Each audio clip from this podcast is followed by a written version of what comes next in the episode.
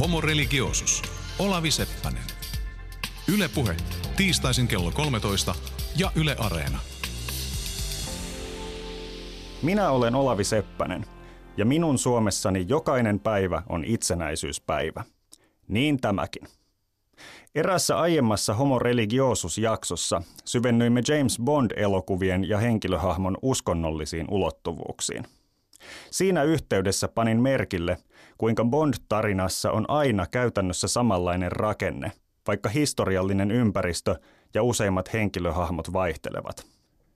Bond-henkilöhahmona on symboli, joka edustaa jotakin myyttiä, ja Bond-elokuva toimii rituaalina, jossa myytin sisältö esitetään – Tämän päivän homo religioosuksessa käännän katseeni erääseen suomalaiseen kertomukseen, josta on tullut vähän samankaltainen ilmiö.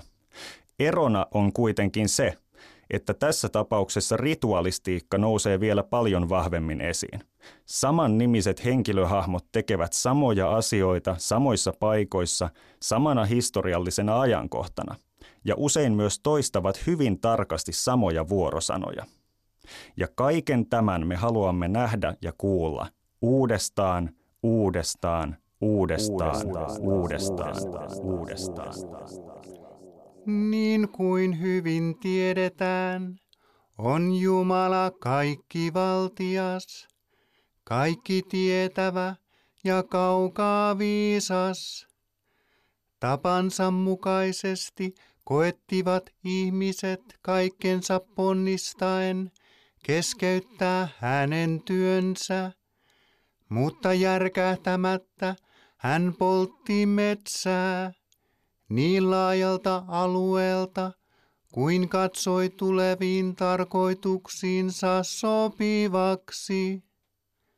Muuan eversti huomasi ensimmäisenä, miten pitkälle oli ulottunut kaikki valtiaan katse. Hän oli erään armeijakunnan esikuntapäällikkö. Ja joukkoja sijoitellessaan hän huomasi paloaukean erittäin sopivaksi majoituspaikaksi.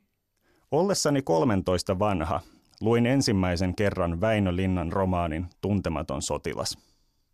Avaussanat, joita edellä resitoi pastori Otto Alanen – eivät silloin herättäneet hilpeyttä sarkastisuudellaan. Lähinnä ajattelin, että no niin, tämähän on vanha kirja. Tietenkin siinä puhutaan heti Jumalasta, vähän niin kuin raamatussa. Luin tuntemattoman sotilaan kokonaan ja pidin siitä paljon, ja myöhemmin lukiossa luin sen uudestaan. Olen vuosien varrella nähnyt kaksi kirjaan perustuvaa elokuvaa, yhden sen innoittaman lyhyt elokuvan – ja yhden näytelmän. Tarina on tullut tutuksi ja rakkaaksi, ja olen myös havainnut, että se todellakin muistuttaa raamattua, mutta ei suinkaan sen takia, että Jumala mainitaan alussa. Lähdetään liikkeelle numeroista. Väinö Linnan tuntematon sotilas julkaistiin vuonna 1954. Sen ensipainos myytiin loppuun hujauksessa – ja jo vuoden 1955 aikana kirjaa kerettiin myymään 161 000 kappaletta. Puhutaan valtavasta kirjamenestyksestä sen ajan Suomessa. Tuntematon sotilas ei ole pelkästään äärimmäisen ostettu ja luettu kirja. Se on myös äärimmäisen paljon dramatisoitu kirja. Siitä on tehty kolme elokuvaa ja lukuisia teatteriesityksiä – Ensimmäinen filmatisointi oli Edwin Laineen ohjaama ja tuli levitykseen jo 1955, vain vuotta kirjan julkaisemisen jälkeen. Edelleen tänä päivänä Laineen tuntematon sotilas on se elokuva, jota on eniten katsottu Suomen elokuvateattereissa, lähes kolme miljoonaa kertaa. Sen ensiesitys televisiossa vuonna 1967 keräsi ruutujen ääreen lähes 2,3 miljoonaa katsojaa – eli puolet Suomen silloisesta väestöstä. Montakohan kertaa puolet Suomen väestöstä on ollut yhtä aikaa koolla maamme kirkoissa? Epäilen, ettei kovin montaa. Seuraavaa tuntematon elokuvaa saatiin odottaa 80-luvulle asti, jolloin Rauni Molberg ohjasi oman versionsa. Ja kolmas filmatisointi oli Aku Louhimiehen viime vuonna teattereihin tullut teos, joka juhlisti Suomen itsenäisyyden ensimmäistä sataa vuotta. Näiden suosio on jäänyt laineen tuntemattomaan verrattuna vaatimattomaksi. Molberin on teattereissa nähnyt vain noin 600 000 ihmistä, eikä louhimieskään ole vielä yltänyt yli miljoonan rajapyykin, vaan jää hieman yli 900 000 katsojaan. Vertailun vuoksi Titanic, katsotuin ulkomaalainen kautta aikojen, on kerännyt miljoona 114 000 katsojaa. Jo pelkästään myynti- ja katsojalukujen valossa on selvää, että tuntemattoman sotilaan asema suomalaisten kertomusten joukossa on täysin ainutlaatuinen. Mutta luvut ovat vasta ensimmäinen askel, kun valotetaan tuon teoksen suunnatonta merkitystä. Lisää hämmästelyä on luvassa, kun ruvetaan katsomaan, miten Väinö Linnan tekstiä on käsitelty erilaisissa kulttuurituotteissa ja toisaalta miten yleisö on suhtautunut näihin tuotteisiin. Minun lisäkseni ääneen pääsee uusimman tuntematon elokuvan käsikirjoittajana yhdessä Aku Louhimiehen kanssa toiminut Jari Olavi Rantala sekä uskontotieteen tohtorikoulutettava Jere Kyyrö Turun yliopistosta. Kuunnellaan alkajaisiksi, miten vieraamme luonnehtivat suhdettaan tuntemattomaan sotilaaseen.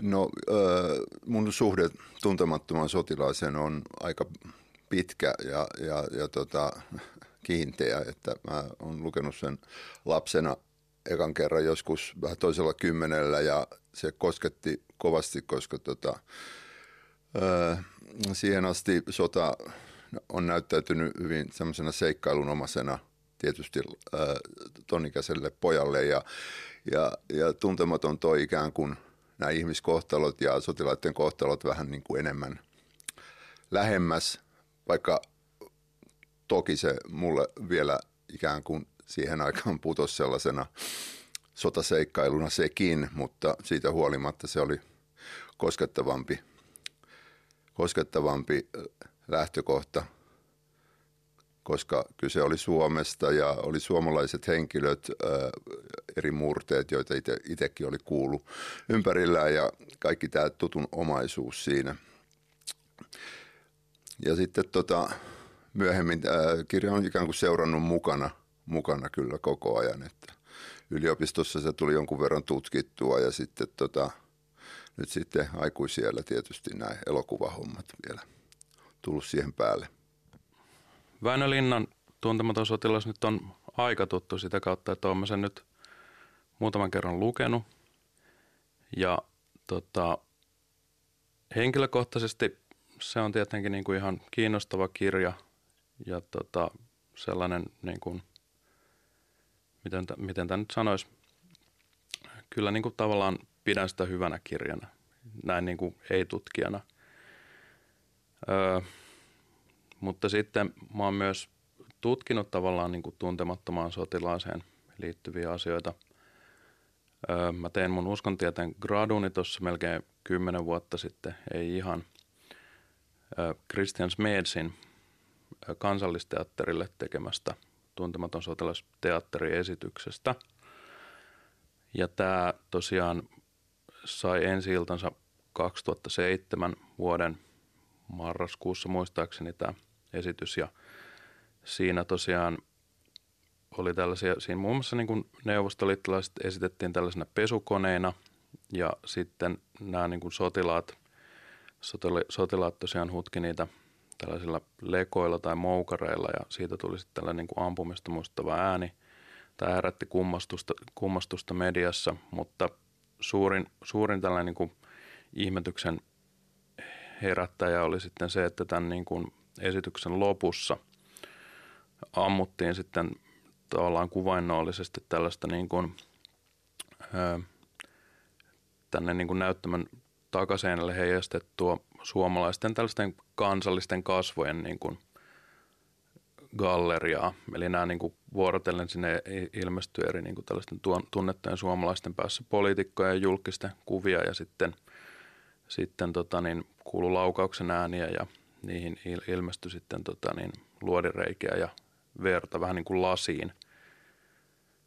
No, mä tein graduni niin kuin tästä, tästä teatteriesityksestä ja, ja tästä mediakeskustelusta. Ja, ja tota, siinä samalla sitten tuli luettua myös Väinölinnaa ja tavallaan niin kuin peilattua myös sitten sitä niin kuin esitystä siihen, siihen. Ja tota, näin, että mun, mun oma suhde Väinölinnaan rakentuu tosiaan niin kuin pääasiallisesti sitten tavallaan vähän niin kuin mutkan kautta. Ja kyllä mä niin kuin ensisijaisesti on sitten tästä tuntemattomasta sotilaasta kiinnostunut just niin kuin tutkijana. Jos viettää itsenäisyyspäivää television ääressä, päätyy suurella todennäköisyydellä ottamaan osaa linnan juhliin. Yleensä tästä käsitteestä tulee mieleen presidentin itsenäisyyspäivän vastaanotto, mutta sen rinnalla ohjelmistossa on toisenkinlaista linnan juhlaa. Jossain vaiheessa päivää valtion omistaman mediatalon TV-kanavalla pyörähtää käyntiin muuan mustavalkoinen filmi vuodelta 1955, ohjaajana Edwin Laine, jossa kuvataan konekiväärikomppanian vaiheita jatkosodan aikana. Kohtausten järjestys, tapahtumat, vuorosanat, kaikki on kirjoitettu täsmällisesti Väinö Linnan romaania mukaillen. Se ei ole varsinaisesti romaanin tulkinta elokuvan keinoin, vaan romaani konvertoituna filmiksi, sikäli kuin sellainen on mahdollista. Tämä elokuva on esitetty televisiossa vuodesta 2000 lähtien joka itsenäisyyspäivä. Minusta kyllä tuntuu, että aina on esitetty, ja ehkä en ole tämän harhakäsitykseni kanssa ihan yksin, vai mitä luulette? Aliupseerit, teitin tarttee nyt huolehtia semmonen asia – Pataljoona siirtyy autokuljetuksin toiseen paikkaan. Ja sen takia luovutetaan kaikki ylimääräiset varusteet pois. Vaatteet vaan päälle ja reppuun toinen alusvaatekerta, jalkarätit ja mantteli. Vettä on virrannut syvärissä useampikin kuutiometri sinä aikana, joka kului Edwin Laineen tuntemattomasta Aku Louhimiehen tuntemattomaan. Mutta jostain syystä louhimies tiimeineen pysytteli melkein yhtä lähellä linnan alkuperäistekstiä kuin Laine aikoinaan.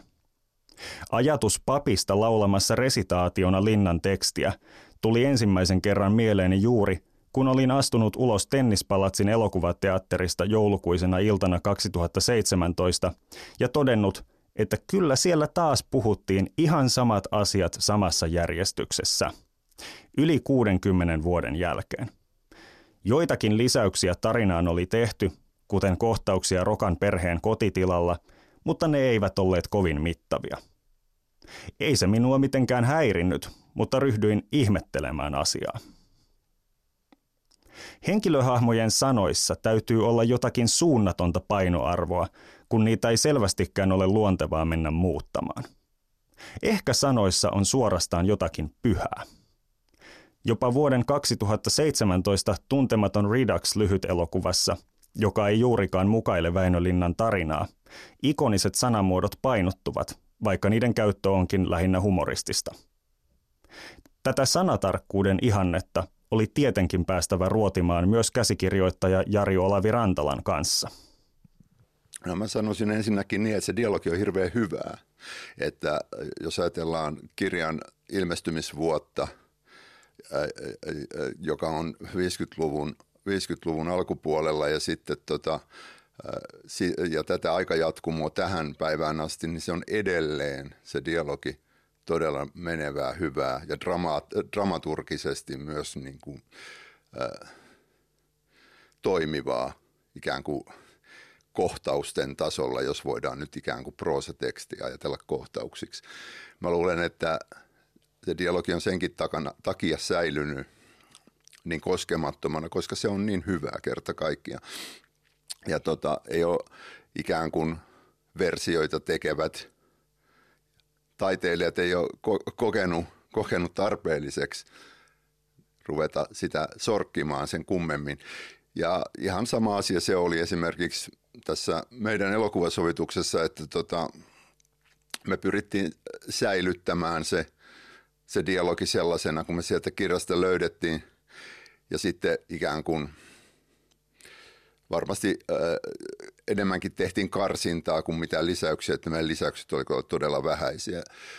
Mutta sitten tietysti täytyy muistaa myös, että Väinölinnan itse teki kirjasta, Väinölin, no Väinölinna itse teki kirjasta useamman version, ja esimerkiksi meidän elokuvaversio pohjautuu tähän alkuperäis, alkuperäistekstin, eli, eli sotaromaaniin, jossa taas esimerkiksi murteet oli sitten vielä ikään kuin linnan kynästä tulleina epätäydellisessä asussaan sen jälkeen tehtiin murretutkijoiden kanssa vielä useampia korjauksia ja monta, monta, monta, monta painosta, joissa murteet vielä eli ja sitten mä en muista missä kohtaa se sitten oli se viimeinen.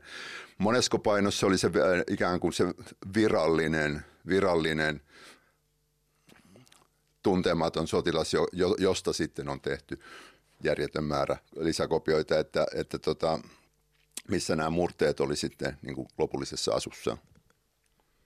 Niin, tuntemattomallakin on tosiaan omanlaisensa tekstin muokkauksen historia, jossa hieman erilaiset versiot samoista kertomuksista ovat syrjäyttäneet toisiaan, osittain poliittisten tarpeidenkin mukaan. Nyt voisi sanoa, että niin hän näyttää tapahtuneen myös raamatun toimitushistoriassa antiikin aikana, mutta ehkä rinnastus on vähän kaukaa haettu. Toisin kuin useimmat raamatun kirjat, tuntematon sotilas on kuitenkin selkeästi peräisin yhden ainoan tekijän kynästä. Linnan alun perin kirjoittama versio, sotaromaani, julkaistiin vasta vuonna 2000. Tavallaan on ironista, että se ikoninen ja kaikille tuttu teksti ei olekaan taiteilijan autenttisin näkemys omasta kertomuksestaan. Ehkä tämä johtuu siitä, että sitä ei käytetty kahden ensimmäisen filmatisoinnin perustana. Elokuvat eivät ole ainoa ympäristö, jossa tulee ilmi tuntemattoman vuorosanojen jonkinasteinen pyhyys. Vuonna 2007, juuri sopivasti kun Suomen itsenäisyys täytti 90 vuotta, kansallisteatterissa sai ensi-iltansa Christian Smedsin ohjaama tuntematon sotilasnäytelmä. Jotain kai siitä tietäisin, sillä olinhan siellä minäkin, tosin vasta kevätkauden puolella, en alkukahinoissa – Tulkintaa pidettiin räväkkänä, ja toki siinä oli joitakin erikoisuuksia, joita Jere Kyyrö aiemmin kuvailikin. Itse muistan tykänneeni erityisesti siitä, että neuvostosotilaat olivat pesukoneita, joita suomalaiset hakkasivat lekoilla. Taitaako vihollisen epäinhimillistämistä sen paremmin ilmaistakaan? Mutta kun jonkun sotilaan suu aukesi, sieltä tuli hyvin suurella todennäköisyydellä tuttua litaniaa. Ei mut kyl täytyy sano poja, et noi tähre ova kaukan, stä luuleet ne ova lähel. Mut kun ruppe oike funterama, niin huomaa, et matka on niin pal, et ei ollenka tavallisel järel ymmärrä. Ja sitä mä kaikke enimmä ihmettele, et mitä semmosil ollenka tehdä. Aurinko ja kuun valo mä kyl ymmärrä, mut mitä tommosel valol teke, ei mittä. Mä ole sitä mieltä, et jos mä olisi ollut Jumal, niin mä en olis tehnyt koko tährei. Maailmassa on monia tekstejä, joita lukiessani muistan nauraneeni melkein hengenvaaralliselta tuntuvalla tavalla. Yksi niistä on taannoinen Markku Paretskoin pakina, jossa kerrottiin tarina kahdesta liikennepoliisista. Pimeänä talviiltana liikennepoliisi Rokka ilmoitti esimiehelleen. Missiä tarvii oikein hyvää miestä. Tässä on sellainen. Ja sitten hänet lähetettiin apulaisensa Lampisen kanssa kytikselle eteläsuomalaisen valtatien varteen – valvomaan venäläisten autonkuljetusrekkojen ylinopeuksia. Mukana heillä oli pistoolitutka ja nippusakkolappuja. Sikäiskö mie mittaile noppeudet, sikäis sietäytät sakkoplanketit, sanoi Rokka. Mut paa ain täysinäinen sakkolappu täysinäisten läjää, etteivät sekahu. Ja sitten läheni tietä pitkin venäläisten rekkojen letka. Milloin hänen vetonuppi se varjo ossuu tuo pienen närreen kohdalla, niin silloin hänellä tuleekin isot sakot. Rokka mittasi nopeuksia kylmästi harkiten, ja lampisesta tuntui tuo häikäilemätön sakottaminen sittenkin luonnottoman kaamealta. Homo religiosus. Olavi Seppänen. Kuuntelet Homo religiosus-ohjelmaa, jossa tänään on aiheena Väinö Linnan tuntematon sotilasromaanin asema Suomessa. Miksi Linnan kirjoittamia vuorosanoja käytetään niin uskollisesti? Tuntemattoman sotilaan uudelleen tulkinnoissa on huomattavia yhtäläisyyksiä liturgiaan. Emme ole todistamassa enää vain myyttisen kertomuksen tulkitsemista uudelleen, kuten James Bond-elokuvissa, vaan kuuntelemme kanonisoidun tekstin uskollista toistamista.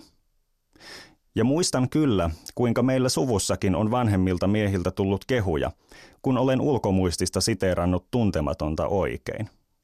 Ihan kuin jos joskus vanhaan aikaan olisi muistanut Jaakobin poikien nimet tai kymmenen käskyä.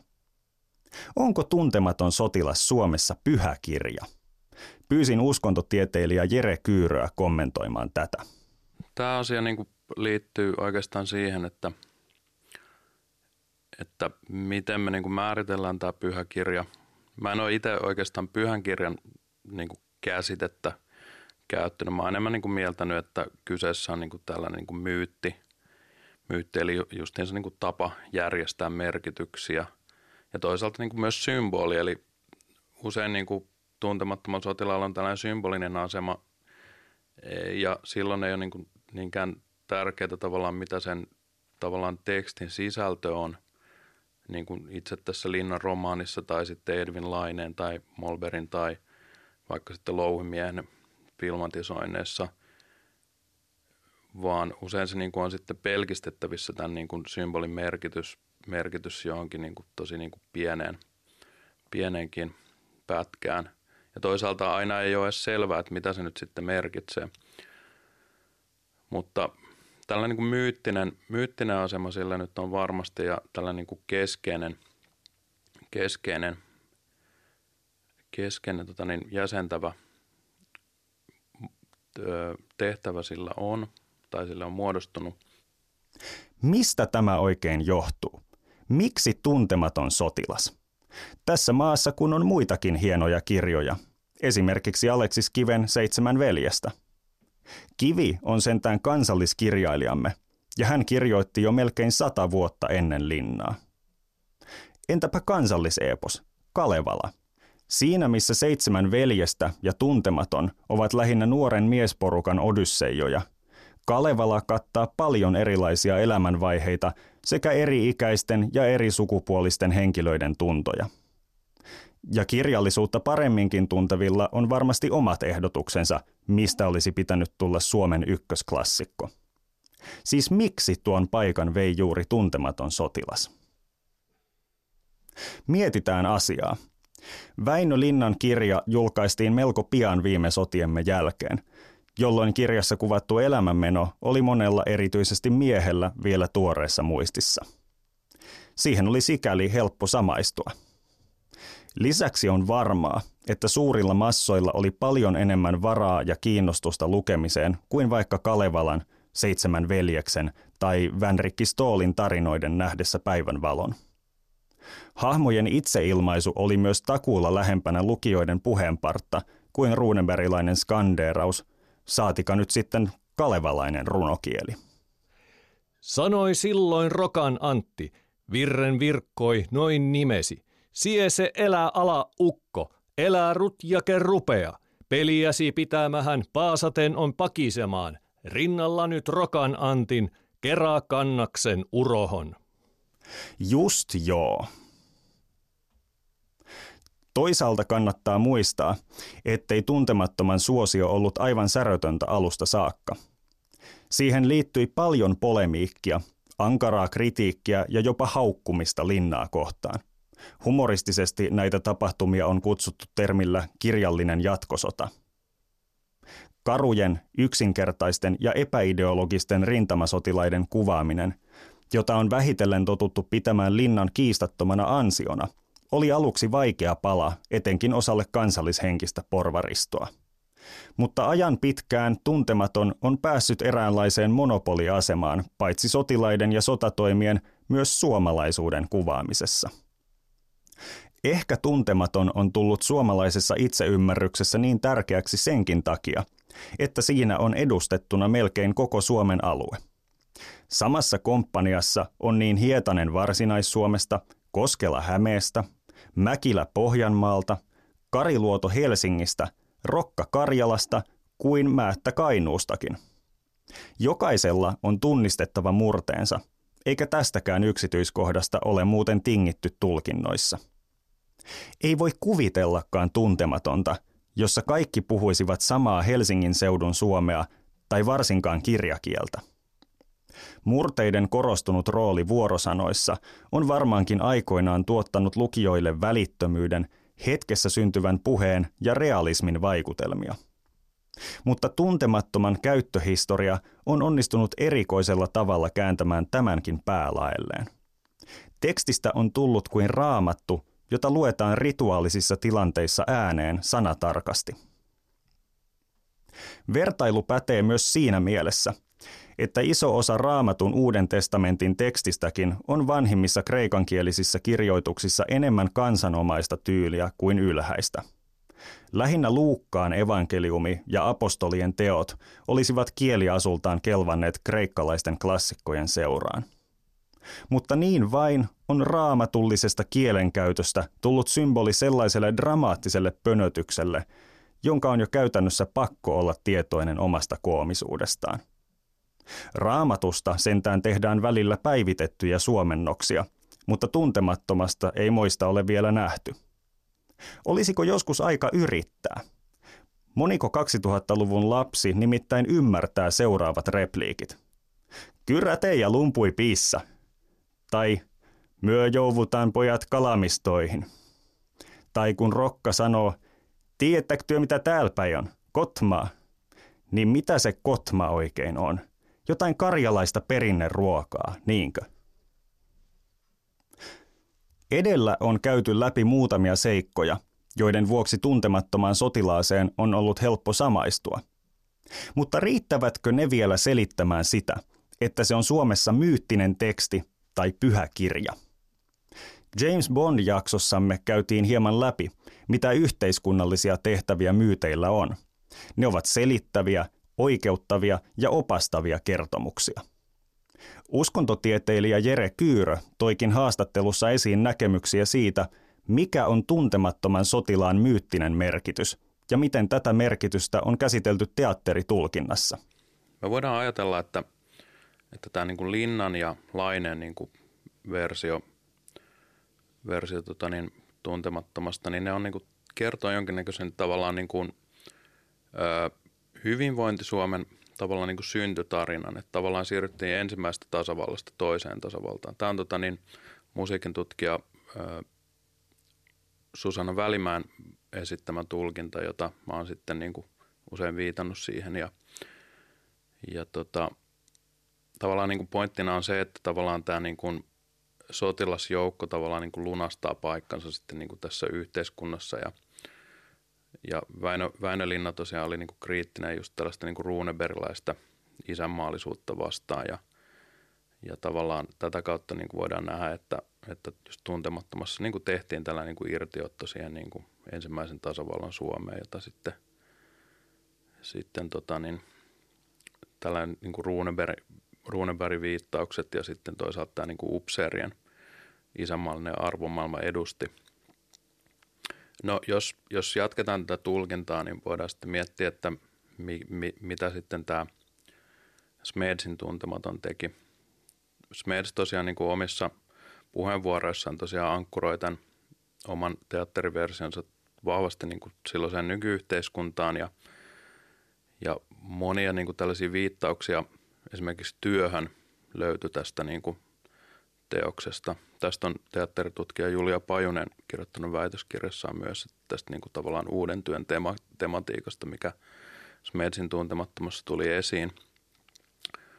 No mitä tämä niin kuin loppukohtaus, jossa ammutaan sitten näitä, näitä suomalaisia tunnettuja kasvoja ja samalla sitten nämä niin kuin sotilaat laulo laulo, jossa niin kuin vaan toistettiin, että Suomi on kuollut, Suomi on kuollut ja näin poispäin. Niin voidaan ajatella, että tämä niin kuin Smedsin, Smedsin kertomus sitten käänsi tämän niin kuin asetelman päälaille. Että tämä onkin jonkinnäköinen niin kuin loppi, loppukertomus tai syntiinlankeemustarina, että jotain on nyt niin kuin mennyt pilalle, että tämä niin kuin linnan, linnan edustama toinen tasavalta on päättynyt, hyvinvointi Suomi on päättynyt ja globalisaation maailma on sitten tullut tilalle ja Suomea ei ole olemassa. Ja li, tämä Smeds sitten tosiaan niin kuin haastatteluissaan nosti just esiin usein tämän niin kuin suorasanaisestikin, että ei, ei sitä niin kuin tavallaan vanhaa Suomea oikeasti ole olemassa. Kun ihmetellään tällaista sotakirjaa, joka on saanut Suomessa myyttisen statuksen, on kysyttävä, miksi se ei kuitenkaan kerro suomalaisten myyttisimmästä sodasta. Tarkoitan tietenkin talvisotaa. Siitä tuli aikoinaan kansakunnan siunauksellisen yhteishengen symboli.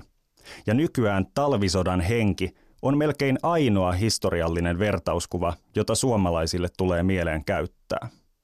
No toinen on tietenkin se vähemmän mairitteleva, suomettuminen. Nämä vertauskuvat ovat melkein kuin suomalaisen kansalaisuskonnon vastineet raamatun moraalisille ydinkäsitteille, vanhurskaudelle ja synnille. Ne ovat merkityksiltään yhtä epämääräisiä ja yhtä painokkaita. Kun vanhurskas on sitä, mikä kelpaa Jumalalle, talvisodan henki on sitä, mikä on kelvollisinta kansakunnalle – Vastaavasti synti on rikos Jumalaa vastaan ja suomettuminen taas kansakunnan pettämistä. Kolmas kansalaisuskonnon käsite voisi ehkä olla jatkosodan henki, nimittäin se röyhkeys ja hybris, jolla lähdettiin hyökkäyssotaan, kun Hitlerin Saksa paratiisin käärmeen tavoin lupaili suomalaisille loistavaa tulevaisuutta – Tämän kautta sitten langettiin hurskaasta talvisodan hengestä suomettumisen syntiin ja epäjumalan Neuvostoliiton kumartamiseen. Oli miten oli, myös vierailtamme minun täytyy kysyä, miksi puhtoinen talvisota on mahtanut jäädä sellaiseen kirjalliseen paitsioon. Tähän voidaan lähteä hake, hakemaan selvitystä, selitystä just siitä niin kuin tavallaan sodan jälkeisen ajan ja tämän toisen tasavallan, eli niin kuin tavallaan soda, sota-ajan ja EU, EU-Suomen välisen ajanjakson niin kuin siitä tilanteesta. Eli tosiaan tämä niin kuin, ö, kirkosotsainen ruunenberläinen nationalismi ei ollut enää niin, niin tavallaan niin tavallaan suuri juttu ja tavallaan sitten vasemmisto oli myös saanut, saanut enemmän liikkumatilaa ja tavallaan, tavallaan sitten, sitten tota, niin suojeluskunnat ja Lottasvärd oli sitten lakkautettu ja näin poispäin. Tämä oli varmaan niin kuin se, se tota niin, alkutilanne, missä tavallaan tälle niin kuin lin, linnan, linnan romaanille sitten muodostui sellainen niin kuin tavallaan tärkeä, tärkeä asema. Ja tota, yhtä lailla sitten tämä Laineen filmatisoinnin kautta. Mä en ole varsinaisesti niin kuin, tota, niin 50-luvun historian tutkija, mutta tämä nyt, tämä nyt on niin kuin tällainen mun valistunut arvaus ja Väinö, Väinö Linnaahan niin kuin, häntä on nimitetty just niin kuin toisen tasavallan kirjailijaksi ja näin poispäin. Eli tähän niin kuin historialliseen kontekstiin se mun mielestä varmasti liittyy. Eli vaikka niin kuin talvisota olikin ehkä tällainen jollain tavalla niin puhtaampi sota, niin sitten tämä niin kuin linnan, linnan kertomus, joka kertoi sitten tavallaan niin kuin tästä, että – miten tämä niin kuin ensimmäisen tasavallan tavallaan, tavallaan niin kuin asetelma korvattiin tällaisella jollain tavalla niin kuin erilaisia intressejä neuvottelevalla kertomuksella, niin se sopi siihen sitten, sitten hyvin. Tietysti täytyy nyt ajatella varmaan sitäkin kautta, että Väinö Linna kirjoitti teoksensa aika nopeasti sodan jälkeen ja siitä vaan tuli niin suosittu, että se tota, ikään kuin – tallo alleen varmasti muut yritykset silloin tehdä. Kummastakin sodasta tällaista ikään kuin fiktiivistä versio, versio ja sitten tietysti poliittinen tilanne täytyy ottaa kaikkina aikakausina huomioon, että mitä saatettiin tehdä ja mitä ei, esimerkiksi suhteessa Neuvostoliittoon. Ja, ja tota, tietysti jos ajattelee, että onhan talvisodastakin nyt sitten nyttemmin tehty nimenomaan silloin 80-luvulla Antti Tuurin Tuurin kirjaan perustuu myös su, suurelokuva ja TV-sarjoja, jotka on ihan laadukkaita. Ja, ja toki Antti Tuurin kirja on kerronnalta hyvin erilainen ja, ja ikään kuin sitä kautta ei voinut myöskään tulla niin suureksi menesty, kirjalliseksi menestykseksi kuin tuntematon sotilas oli. Mutta itse asiassa jatkosota – juuri tässä ikään kuin moni syisyydessään on jotenkin mielenkiintoisempi alusta tehdä näitä fiktiivisiä tarinoita myös, koska, koska siinä ikään kuin ei ole niin selkeä se, selkeä se lähtökohta, että suomalaiset itse lähti hyökkäämään Saksan avustuksella. Saksalaisia oli Suomessa Tämä, tätä kaiken mekin yritettiin tuossa meidän elokuvan versiossa ottaa huomioon, että tämä jo, että jatkosta nimenomaan oli, oli erilainen kuin talvisota. Mutta e-, ehkä, ehkä tämän tuntemattoman nouseminen täksi tärkeäksi kirjaksi äh, johtunee varmasti eniten siitä, että nämä hahmot jää niin hyvin mieleen ja niiden hahmojen kautta sitten peilataan kansakuntaa ja suomalaista sisua ja kaikkea tällaista, että se on varmaan ollut se päällimmäisin syy. Tuntematon sotilas on siis sotien jälkeisen Suomen myyttinen alkukertomus. Se on ehkä jopa pyhä kirja – Aivan vähintäänkin se on tärkeä suomalaisuuden symboli, jonka äärelle kerääntyminen on ollut erittäin suosittua jo pitkän aikaa. Uskontotieteessä ja läheisillä aloilla, esimerkiksi sosiologiassa, käytetään joskus termiä kansalaisuskonto.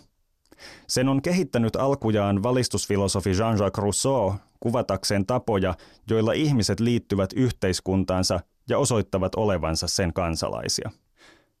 Yhdysvalloissa kansalaisuskonnon nosti esiin uskontososiologi Robert Bella.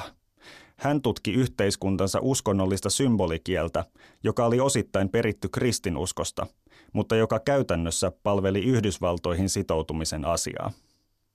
Minulla on sellainen tunne, että tuntemattoman sotilaan kertomuksen äärellä ollaan ehkä suomalaisen kansalaisuskonnon kanssa tekemisissä. Jere Kyyrä.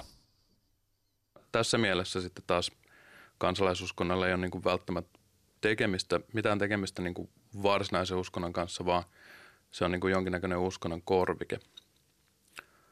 Ja tota, mä oon itse niin sitten pitkälti niin kuin uskontieteilijä Tiina Maalmäen määritelmää seuraten sitten niin kuin alkanut tarkastella kansalaisuskontoa tällaisena ilmiönä, joka ei niin kuin välttämättä ole tekemisessä esimerkiksi luterilaisuuden kanssa.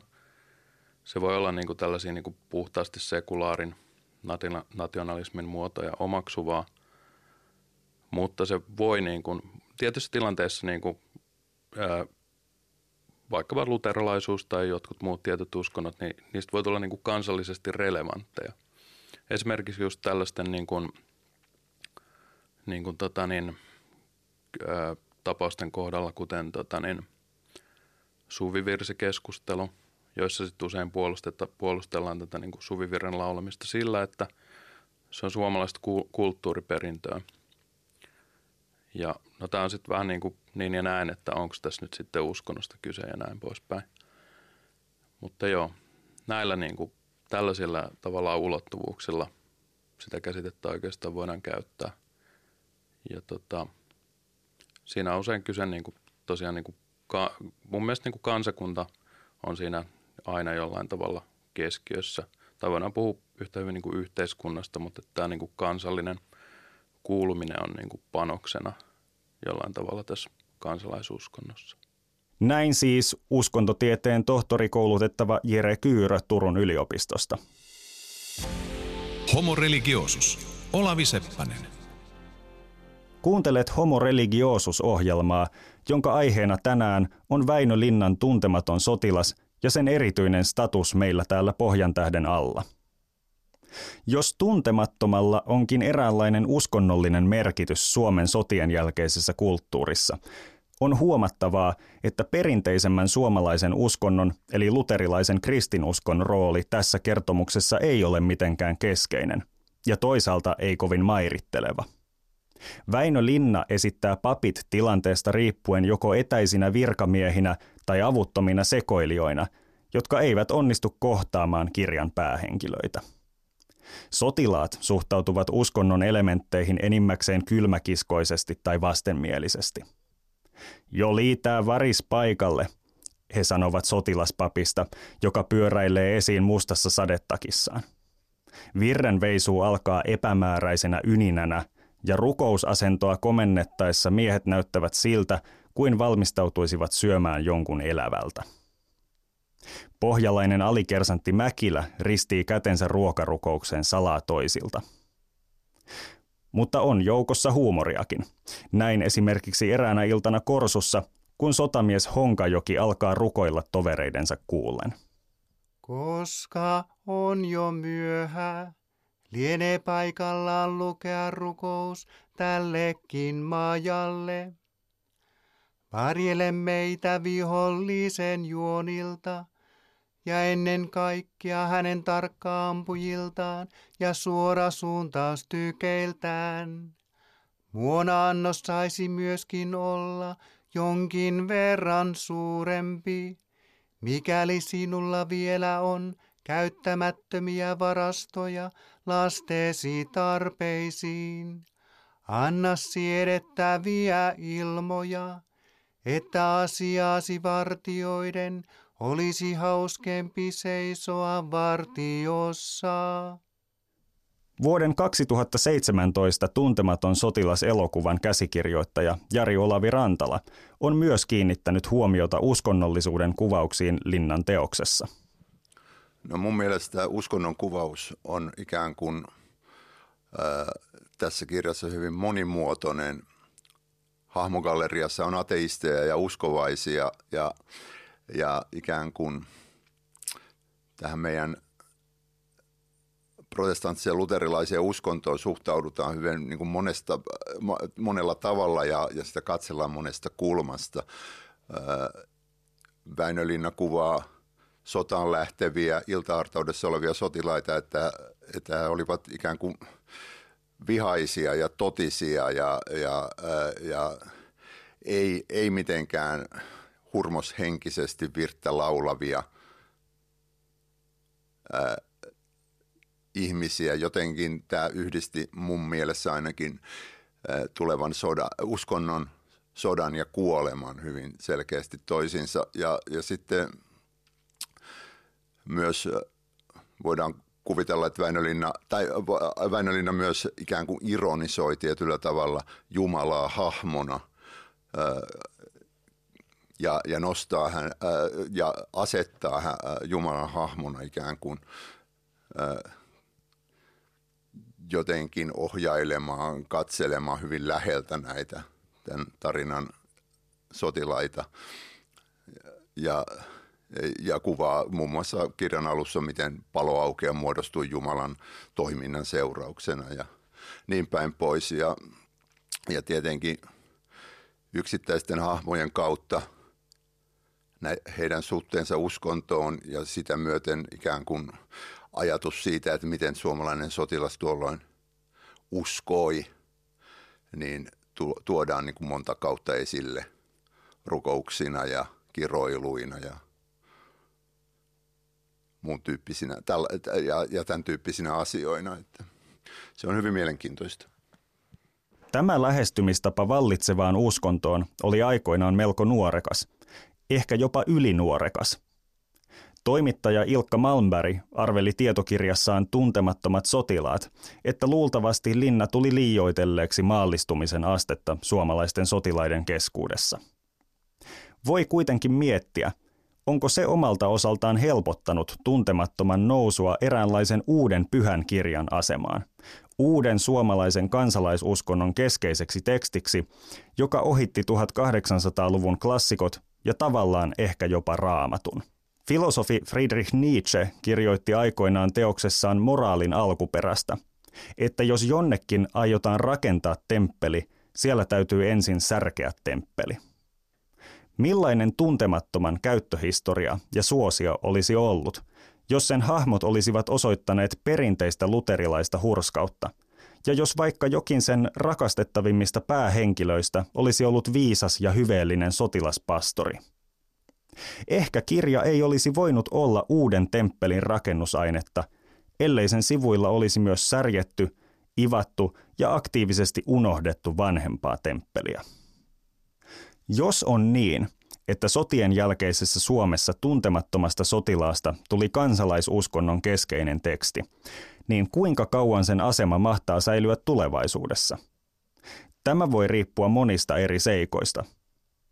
Vaikuttaako se, että sodan kokeneet kuolevat keskuudestamme pois? Ne, jotka syntyivät jatkosodan alkaessa, ovat jo täyttäneet 77 vuotta – ja vain yli 80 lienee runsaasti muistikuvia sodasta. Itse rintamalla olleita on vain vielä vanhemmassa ja harvalukuisemmassa joukossa. Vai riittävätkö tuntemattoman henkilöhahmot varmistamaan, että itse asiassa rintamasotilaat pysyvät keskuudessamme aina? Jari Olavi Rantala. Se, mikä on mielenkiintoista mun mielestä tuntemattoman sotilaan kohdalla on, että, että tota, siinä ikään kuin – jossain kohtaa tätä odotus, tätä lukia, lukijan kokemusta koe, oikea tapahtunut koettu sota yhdistyy fiktioon että tota, ja muuttuu ikään kuin jonkinlaiseksi pseudotodellisuudeksi, että, että tota, ollaan jo lähellä sellaista tulkintaa, että nämä henkilöt oikeasti oli sodassa – ja, ovat, ja olivat oikeita historiallisia henkilöitä. Entä sitten murteiden laimeneminen ja maakuntien kuihtuminen? Kuva, jonka tuntematon sotilas piirtää Suomesta, on ihan toisella tavalla kirjava kuin mitä tänään voitaisiin tehdä. On mahdollista, että henkilöhahmojensa kautta Linna on myös halunnut vitsailla maakuntia koskevilla stereotypioilla, joita opetettiin kouluissa Topeliuksen maamme kirjan arvovallalla – Toisaalta on totta, että eri alueiden kielessä ja elämäntavoissa oli 70 vuotta sitten eroja, jotka nyt ovat melkein kadonneet. Mitä tapahtuu, jos suomalaiset menevät katsomaan viidennen tuntematon elokuvan joskus 2050-luvulla, mutta eivät enää näekään valkokangasta ikään kuin peilinä? Jere Kyyrö ja Jari Olavi Rantala eivät pitäneet tämänkaltaista skenaariota kovin uskottavana. Se hiipuminen tai ainakaan niin kuin todellinen, totaalinen katoaminen ei ole näköjään niin kuin ihan vielä ainakaan tulossa tässä lähivuosina, että jos katsotaan, katsotaan tätä Louhimiehen elokuvaa, niin sehän niin kuin rikko monia ennätyksiä suomalaisen elokuvan saralla, eli olikaan se niin kuin katsotuin, katsotuin tota niin, elokuva ikinä niin kuin ensimmäisen viikon aikana. Ja ja sitten se taisi niin kuin sitten siinä vähän ajan kuluttua tulla sitten Suomen katsotuimmaksi elokuvaksi. Ja siihen myös satsattiin rahaa, eli samoin kuin tota niin, Ren Harlinin ja Markus Selinin tota niin, konkurssiin päättynyt Mannerheim-elokuva, niin sitä niin kuin markkinoitiin Suomen niin kuin kaikkien aikojen kalleimpana elokuvana. Nämä nyt kertoo siitä, että tavallaan niin kuin se, se tarina kyllä koetaan – koetaan tosiaan tärkeäksi vielä nykyään. Ei kaikki koe sitä tärkeäksi, monille se on yhdentekevä. Mutta vaikea sanoa näistä syntyehdoista. Mä näkisin, että yksi vaihtoehto millä, tai mahdollisuus, millä, millä niin kuin voitaisiin saada joku tällainen niin kuin tärkeä kansallinen uusi myytti, niin voisi seurata siitä, että tulee joku uusi niin kuin kansallinen murros – jo, ei välttämättä sota, sota mutta jonkinnäköinen niin kuin suuri muutos, johon sitten liittyy jo, jonkinnäköistä niin kuin tavallaan yhteiskunnallisten asetelmien uudelleen perustelua ja se, sen niin kuin kertomusta, kertomista, että miten, niin kuin, mistä tultiin tähän, missä me nyt nykyään ollaan, eli tällaista niin kuin etiologista myyttiä. Jotain tällaista se niin kuin varmaan vaatisi. Että onhan tässä nyt niin kuin monia erilaisia murroskausia ollut. Voidaan puhua vaikkapa 90-luvun lamasta esimerkiksi, josta on niin kuin elokuvassa, elokuvissa ollut paljon, mutta se ei, ja tv ja kirjallisuudessa myös, mutta se nyt ei ole sitten kuitenkaan jotenkin ollut sellainen, sellainen niin, kuin niin merkittäväksi koettu tavallaan koettelemusten aika, että siitä olisi vielä, vielä saatu aikaiseksi jotain tällaista niin kuin tuntemattoman verosta myyttiä, jonka sitten kaikki voisi myös jotenkin niin kuin ottaa omakseen tai suuri osa suomalaista voisi ottaa omakseen. Helposti käy kyllä niinkin, että kun teksti ja henkilöhahmot ovat niin immuuneja muutokselle, kaikki tuntemattoman sotilaan tulkintaperinteeseen kuuluvat kokeelliset yksityiskohdat ja jopa tarinan painopisteen siirtymät jäävät varjoon. Uskontotieteilijä Jere Kyyrö korostikin haastattelussa, että tekstin liturgian kaltainen asema ei välttämättä estä uudistuksia tapahtumien kuvaamisessa. Samoilla linjoilla oli käsikirjoittaja Jari Olavi Rantala toi Christian Smedsin kansallisteatterin tuntematon oli mun mielestä just vähän tällainen. Et siinä oli niinku sotkettu tosiaan niinku elementtejä tavallaan nykyyhteiskunnasta ja sitten toisaalta 40-luvun aikakaudesta eli, ja tällaista niinku korvaamista. Eli tosiaan niinku siellä oli sarkatakkia ja lakkia ja saapasta ja kivääriäkin oli, oli tota niin, mutta sitten nämä niin kuin konekiväärien patronalaatikot oli korvattu tällaisilla tota, niin, porakonelaatikoilla, jossa luki hilti ja tota, niin, sitten niin kuin monissa kohtauksissa sitten kiväärillä ampuminen oli korvattu just tällä niin kuin moukaroinnilla.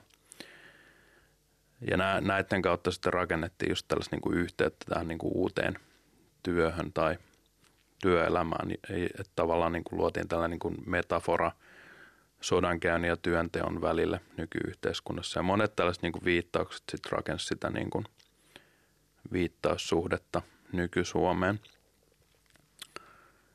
Joo, no eli tällaisia kyllä on, on, on ollut ja varsinkin tällaisia niin kuin jollain tavalla vähän niin kuin pienemmän budjetin juttuja.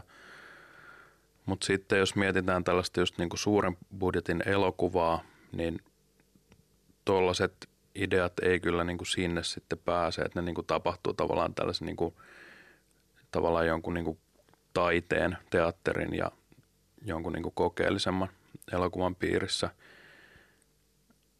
Että tota, vaikea, vaikea nähdä, että tavallaan niin kuin saataisiin tavallaan niin kuin rahoitusta tuollaisille projekteille helposti.